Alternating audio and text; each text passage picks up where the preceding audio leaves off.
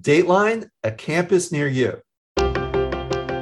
Read all about it press releases, articles, blogs, news feeds, rankings, books, tweets, posts, podcasts. The head spins and swims in admissions updates, news, spin, lists, commentary, gossip. So much buzz, too much info, so many opinions. I'm here to help. When the beat is loud, I'll turn down the volume. I'm Lee Coffin, Dartmouth's Dean of Admissions. Welcome to the Admission Beat, the pod for news, conversation, and advice on all things college admissions. It's been almost two years since COVID 19 upended the way colleges recruit and admit students. On most of our campuses, things are slowly returning to normal, but it's a new normal. Some virtual program that expanded outreach over the past 18 months is staying in place, and we're starting to welcome students back to campus for tours. What does the future hold? This week, we're going to ask what's next? How can we hold on to the innovative virtual programming that improved college access for many homebound high schoolers during lockdown and even during the fuller pandemic? How can we safely bring back campus visits that help students figure out what, what's important to them? How do they assess fit on the ground? What colleges are the best for them? And should we expect college applications to keep skyrocketing? That's later. First, let's get to the newsroom. Welcome back to the Admission Beat newsroom. Uh, Charlotte Albright, my producer and journalist in her own right, joins me to think about this week's headlines on the Admission Beat. Charlotte, it's exciting to have you in the newsroom with me. And what's uh, what's on your news radar this week? Well, Lee, thanks. It is great to be with you doing this because you and I are both news hounds. And I think we both agree that sometimes admissions news um, can be hard to come by for the general audience. So we're going to kind of tease these out. But one of the biggest stories that did hit in late September came out in the Boston Globe, and it has to do with what are known as legacy applicants, uh, students who apply to colleges uh, hoping that if their parents or aunts or uncles been alumni, that somehow they get uh, preferential treatment. Now, you and I both know that that is not necessarily true, but in the Boston Globe piece, there is a person who applied to Brown. He worried that because he was not the child or the relative of anybody else who had gone to Brown in the past, he really didn't have a level playing field um, for his application. It turns out that he did get into the Brown class of 2017. Nevertheless, this is now, I think, becoming a topic of hot debate. Should it be? It's always been a topic of hot debate. You know, I've been an admission officer at four different places, and this question of legacy um, has been part of the admission conversation all the way through. I think where it gets more pronounced in the current environment is selectivity has become so tight that every seat in the class seems more precious. The, you know, the scarcity of this opportunity um, heightens the question of well, who gets the seat and why. So on the on the legacy piece, for most private institutions, uh, the connection between the college and the alums is this ongoing relationship. And uniquely in higher ed, it's a relationship between graduates and the campus that continues beyond the undergraduate moment. Some of that is philanthropic. Um, alums generate resources for our campuses. Um, and as somebody who received financial aid myself, I always think about the alums at my college who donated scholarship that I ended up receiving, and it opened the door for me to be able to go to the college um, that I couldn't afford. Sometimes it's more of an emotional connection. People come back for homecoming and reunions and football games, and they do alumni interviewing, and they have an ongoing connection to the place, just like people support hospitals and museums and the arts. And that volunteerism is part of what makes the place run. And this all gets added up into this key question if your child applies, does the college acknowledge that? And that's legacy that's you know looking at the file and saying among the many factors we consider does mom's background as somebody who attended this place count to some degree. And, and I think the argument is it shouldn't count at all. And the argument in four is like it should count to a degree, just like we consider other types of criteria in the way we make decisions. So that's legacy. Um, and it typically um, is something that applies to the child of a graduate, not an aunt, uncle, or a grandparent or a brother, sister. It's it varies from place to place, but that's the most common answer. Well, interestingly, the fellow in the uh, Boston Globe piece uh, went on to become student body president. He is uh, a member of the Brown Board of Trustees. He's a grad student at Harvard Kennedy School, and he is still leading this national grassroots campaign to end admissions preferences for alumni children at a lot of schools.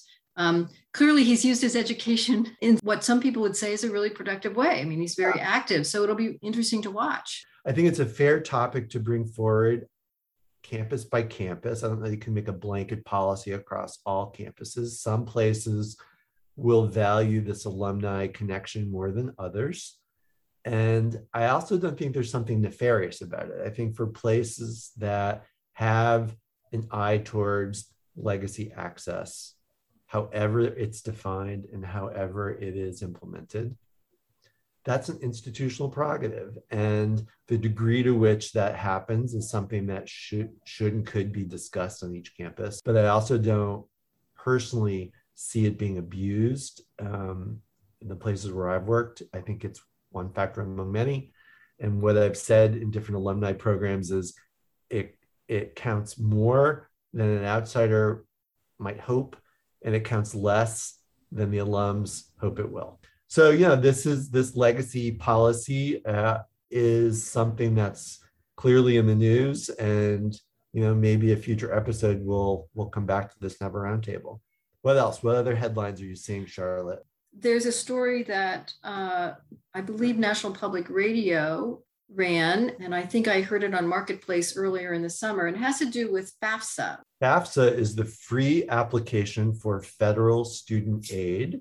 It's a required document that any student applying to college um, needs to complete. It goes to the Department of Education, and it gets shared with the colleges to which a student has applied as a standardized uh, set of data, kind of like your income taxes, that that helps us calculate a student's projected need.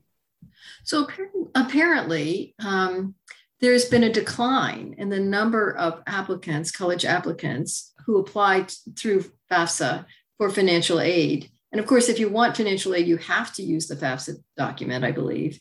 So, what does that tell you? Tells me that during the pandemic, the remoteness of many schools is creating some structural barriers to counseling. And, uh, you know, when you're in person, a counselor in a aid dependent high school can grab students out of class and say, hey, we need to work on this together. A little harder to do virtually. And I've heard that worry expressed by public school in particular counselors who just have less access to students and families to help them navigate this part of the, the work. Um, it's a worry because, you know, if you are a low income student for whom aid is a non-negotiable part of your college outcomes, FAFSA is just as important as the common application. Like you have to complete it and you have to complete it every year um, as a way of renewing your eligibility for need based financial aid. So it's really important to anyone listening who knows that financial aid is going to be an essential ingredient to college admissions it's online download it fill it out submit it it's free. I mean it's you know it's it's something that um, has to be submitted for someone to be eligible for financial aid. But the worry that it generates when you see these numbers dropping is that access to college will be curtailed if fewer students submit the document that leads to the scholarship that leads to enrollment So there'd be some variability there. So I guess the takeaway is even if you are in in school in a remote format, your guidance counselor is probably still there and would be able to hear from you. Uh, so uh, don't give up on FAFSA, right? Don't give up on FAFSA. And there are organizations that help students navigate the financial aid process. So that's the newsroom for this week. And as usual, in the back to school moment, lots of headlines coming through mainstream media, social media, and listservs. And Charlotte and I will keep our eyes peeled for topics going forward. When we come back, it's the admission roundtable where two colleagues will join me for a conversation about what comes next as college admissions reopens, as the pandemic, God willing, recedes. See you in a minute.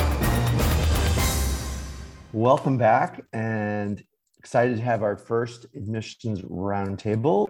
Emily Roper Doten is the Dean of Admission and Financial Aid at Olin College of Engineering in Needham, Massachusetts. And Diane Scott is the co-director of college placement at Academy of the Pacific Rim in Hyde Park, Massachusetts. And she also has a second gig because she doesn't want to rest as a college counselor at Crimson Academy, which is at uh, Harvard during the summer for low income, high achieving students as kind of a, a summer op- enrichment opportunity. So, Diane and Emily, it's great to see you both again. even though we're still in too. Zoom land, yeah. Um, Excited to be back. and so we're ta- the this roundtable is called "What Comes Next." What comes next around you know the lingering pandemic? You know we're partially reopened. Some of us are fully reopened. We're kind of tiptoeing forward, and I thought it'd be helpful to start this series with a kind of a conversation about where are we? What did we learn? Where are we going?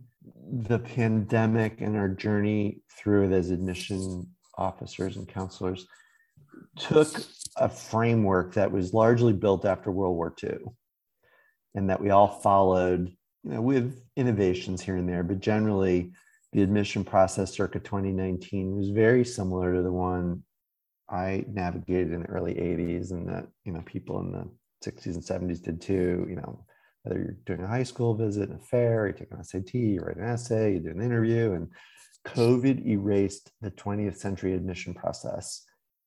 And the 21st century process is still forming. That's okay. There's creativity afoot, I guess is what I'm saying. I'm wondering first, are admission officers reappearing at your school, Diane? Do you want us to reappear at your school? Um, you know, what what's how's that part of the infrastructure reestablishing itself or not?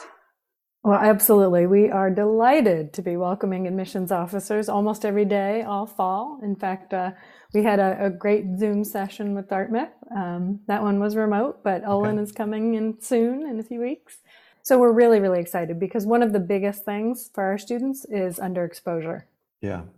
The, I mean, it's hard anyway, right, for our students to get around to different colleges, but we are usually able to have our own fair to kick off the year. You probably remember that one. Yeah. We haven't been able to have fairs. We haven't been able to have the visits in. And the pandemic hit when these seniors were sophomores. So right when they were beginning to explore really in earnest um, they haven't had any access. And so we really worry about it, and they do too, in terms of really knowing the schools to which they want to apply and really finding the right fit. Emily, is your team visiting schools? Uh, some, you know, we are, I, I feel like we're on the delay of hybrid. So, you know, when for the last year or so, everything we were doing was virtual. And this is the first time we're really doing both in person on campus programming, in person visits, and virtual visits all at the same time. So we're doing most of our in person visits are probably happening in Massachusetts. And then we've got um, one or two other trips that are being planned, but we're not doing sort of the long haul trips elsewhere. You know, we're do, kind of doing that research in advance of can, are there enough schools for us to visit to make it an in person trip? Or do we rely on the virtual visits in that particular community? And so we definitely have a mix. But the pandemic allowed us to remove the geographic barrier, but really just being able to re- reach more students that we weren't actually reaching before. And I'm super curious about you know Diane's perspective on you know, for her student population of how is it is actually Zoom helpful for for different groups. I think it's it's it's easy for us to look at this and say, oh, this is such a such a better, more equitable practice, and being able to get a sense of if that's really true on the other side. But that's what it feels like, at least over here. I'm really glad you raised that because we were very um, hopeful and optimistic about it and said last year to the seniors, um, this has sort of leveled the playing field, right? Like you couldn't get around to different campuses for financial and transportation reasons. And now everybody has to do virtual visits. But what happened, certainly some, uh, all of you were very great about options that you created and, you know, not just virtual tours, but really a lot of creative programming. But it was interesting. I didn't expect how much one, there was Zoom fatigue, right? Kids were like, I just can't get myself on one more virtual thing after, you know, going all day. And a lot of our families, students had responsibilities then during the day with siblings, and it was very difficult to juggle remote work, even school work, and sometimes feeling embarrassed that there's, you know, a little sibling crawling around on them or like feeling like they didn't have an appropriate, quiet, focused place to be able to put their camera on and have a professional interaction with an admissions officer. So I would say it was a mixed bag. I mean, we love that you did it. And right now, I think continuing the hybrid practice is very, very helpful mm-hmm. because we can have students in our school during the day, giving them permission to Zoom with, for example, Dartmouth last week.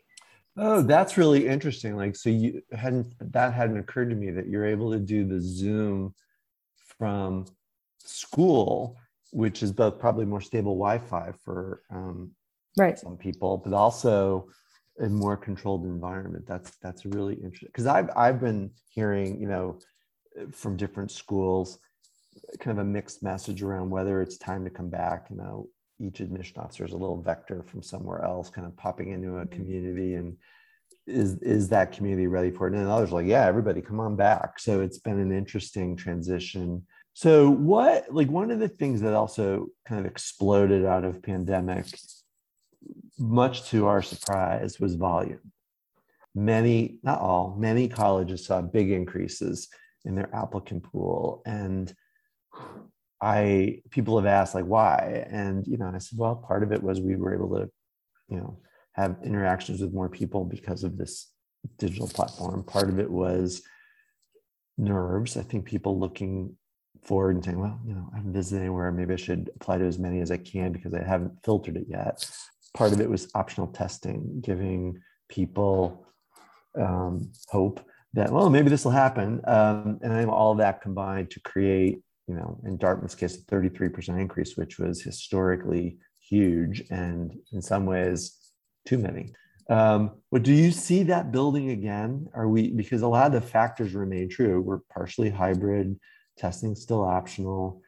You know, we are people are still nervous do you see a, you know a second year of big volume washing through these applicant pools i do i mean i think the high anxiety is still very much there in fact for our current seniors i would say almost a little bit more so um, i'm hearing Why? a lot from well i think because they had their entire junior year remote and they know that that's an important academic year to prepare for selective college admissions during their junior year I think people are also just very nervous because so many of their avenues for you know demonstrating themselves as an applicant were sort of curtailed a little bit, right? Academics, extracurriculars, the testing, and so feeling like maybe I just need to cast a wider net and hope that things will work out. And we just this is just an N of one, but um, Paul Benito from Boston College was just with us, and he said they're already up and they're looking for you know additional readers part-time mm-hmm. readers so mm-hmm.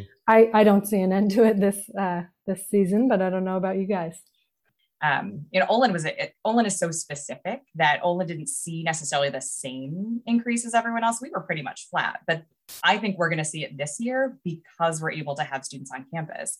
Being such a new name for some students and families, being such a unique institution, being smaller than almost everyone else out there. Students really want to have that tactile sensory experience of being on campus. What does 350 students actually feel like? What does an all engineering community feel like? And so there are some of us, I think, that are going to be on the lag, the second year um, of a bump, which I don't want to make Diane nervous, but or, or, or anyone else out there. But I, I, for for those of us who didn't see those big increases, I don't I don't think I don't think that means that's not going to happen. I think it's just happening on a different scale because now we have those interactions again that tend to drive uh, drive those numbers for for those of us who are in a, a, just a slightly different space.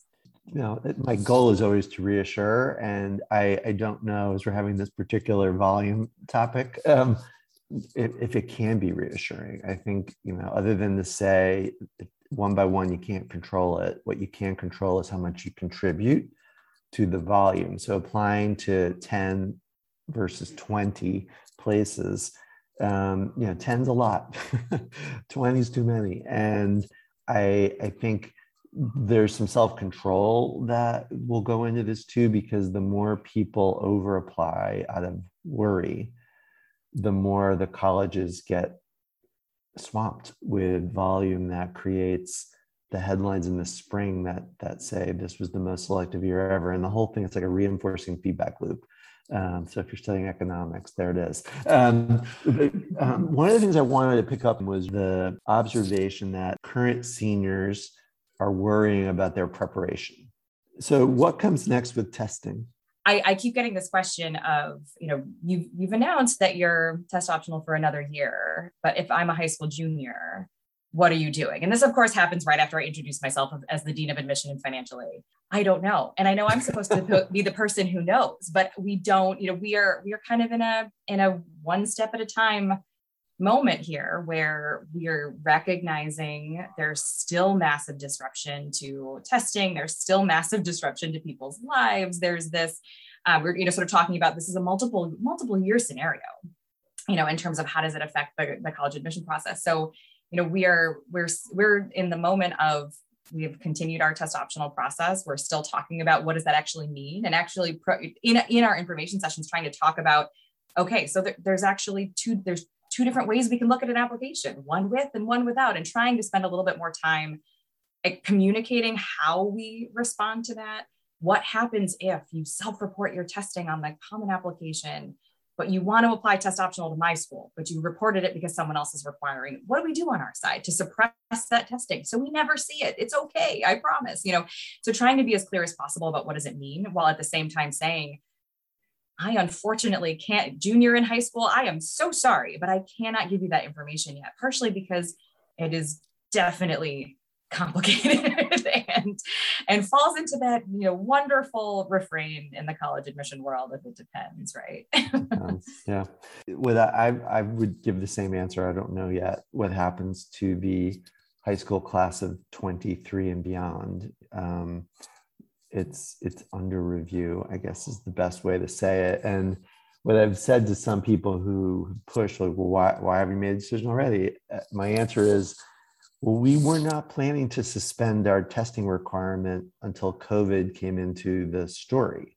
So we paused the policy because it was the equitable thing to do during during a pandemic and we sustained the pause because it remained the equitable thing to do. But we have not in doing that we did not reject testing as an element of our process. We may decide to do that but we you know there's some research that i think normally happens when a campus goes test optional or test blind that we didn't have a chance to do. So as we wrap the roundtable um, you know kind of a, a mood question. Are you worried or optimistic as you ponder what comes next? I'm optimistic because of my history of working with you all, right? I know holistic admissions, I know what you all are trying to do and why and how, and just have a lot of faith and trust in that, the integrity of that process. So I'm optimistic because I know what students are doing I know they're striving and I know that they want to find the right place for themselves and find a sense of belonging in a place where they can thrive and grow. And I think that will still be true in the process. It's a little harder, a little more mm-hmm. complicated, but I, I'm optimistic for that. I guess my my worry is us not utilizing these innovations long term and sort of a year from now just going back to practice as usual. And I and I hope that won't happen. I, I think I'm excited about the things that we're keeping that were are that that are allowing us to reach new new sets of students and being able to sort of share you know who we are and what we can offer in in broader communities. I'm excited because now that we're back it's gonna i think i think the threshold for not being back for you know a flip back to remote or something like that is going to take a lot you know so there's i'm i'm kind of excited about the fact that we got to this point. I think the piece that that i'm worried about is a little less about what the pool is going to look like or what our class is going to look like because I have a lot of confidence in what what those are what those things are going to look like. Um, I'm a, I'm worried about the burnout, you know, and I, in the same way that I'm worried about the students burning out and the way that their mental health has taken such a hit in in this isolation and loneliness. I'm we're doing so many things virtually and so many things in person. Um, I just I'm I'm I'm like Diane. I'm I'm hopeful that we will keep all of the great things and not you know kind of default to um, to these pieces. But as we are tired, we have to remind ourselves like keep doing the hard work.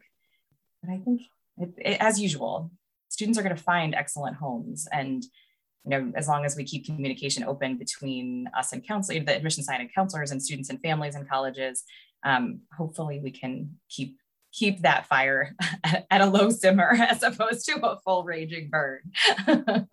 well, that I'm going to leave the roundtable on that optimistic note, Emily. I think you know that's that's my thought too. Um, so thank you both for joining us for the first roundtable conversation on on the admission beat. When we come back, Emily and Diane will join me for uh, our first inbox, and we'll answer a couple of questions uh, that people have submitted. Uh, we'll be right back.